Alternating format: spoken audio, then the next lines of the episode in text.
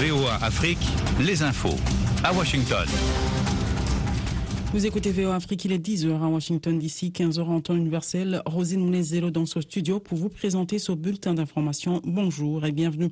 La COP 27 de Sharm el-Sheikh en Égypte s'est terminée dimanche sur un bilan contrasté et les réactions ont afflué pour saluer des avancées dans l'aide aux pays pauvres affectés par le changement climatique, mais aussi regretter un manque d'ambition sur la baisse des émissions. Nous devons drastiquement réduire les émissions maintenant et c'est une question à laquelle cette COP n'a pas répondu, a déclaré le secrétaire général de l'ONU, Antonio Guterres. Une déclaration finale, fruit de nombreux compromis, a été finalement adoptée, appelant à une réduction rapide des émissions, mais sans ambition nouvelle par rapport à la COP de Glasgow en 2021. La Guinée équatoriale élit dimanche son président, ses députés et ses sénateurs.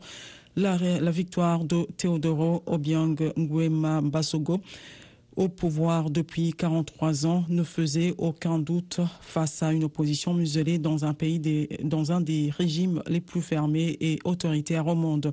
Brigand un sixième mandat à 80 ans, M. Obiang détient le record mondial de longévité au pouvoir pour un chef d'État hors monarchie.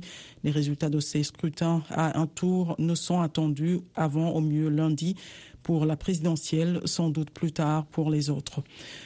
En Centrafrique, le chef de l'État, Faustin Archange Touadéra, a nommé par décret un nouveau président de la Cour constitutionnelle en remplacement de la titulaire du poste qu'il avait congédié après des décisions invalidant plusieurs de ses décrets et projets de loi. L'opposition accuse notamment M. Touadéra de coup d'État institutionnel après qu'il a démis de ses fonctions le 25 octobre Daniel Darlan à la tête de la juridiction suprême. L'opposition et une partie de la société civile le soupçonnent de vouloir modifier l'actuelle constitution qui lui interdit plus de deux mandats afin de se maintenir au pouvoir à la prochaine présidentielle en 2025. En RDC, après une journée d'accalmie, des combats ont repris dimanche dans l'est du pays entre l'armée congolaise et les rebelles du M23 selon des sources sécuritaires et locales qui parlent d'affrontements violents.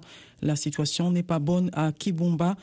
Trois officiers, dont un colonel, viennent d'être blessés dans les combats, a précisé une source sécuritaire sous couvert d'anonymat.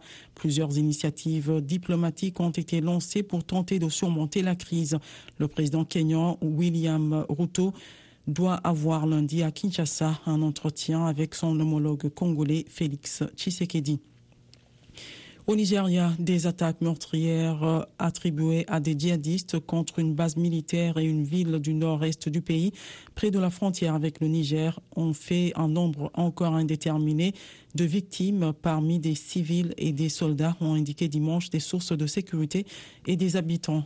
Des combattants du groupe ISWAP arrivés dans plusieurs camions équipés de mitrailleuses ont pris d'assaut la ville de Malam Fatori dans le district d'Abadam vendredi soir et samedi matin. Le nombre de personnes tuées reste inconnu selon un habitant de la ville. Toujours au Nigeria, des hommes armés ont attaqué samedi un poste de contrôle de police dans le sud-est du pays, tuant trois officiers, ont indiqué dimanche la police et des habitants.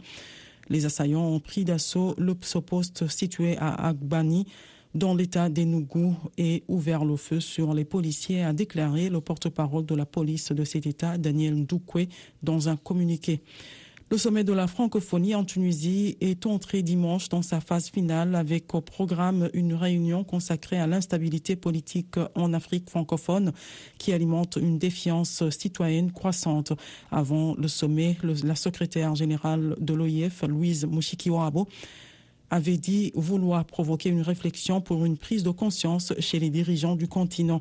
Pour Mushikiwabo, la révolte qu'on voit dans la jeunesse francophone en Afrique vient d'un désenchantement politique, des frustrations du quotidien vis-à-vis de la classe dirigeante. Le sommet de la francophonie 2024 se tiendra en France pour la première fois depuis plus de 30 ans, a indiqué le président français Emmanuel Macron. C'est tout pour ce bulletin d'information. Je vous retrouve dans 55 minutes pour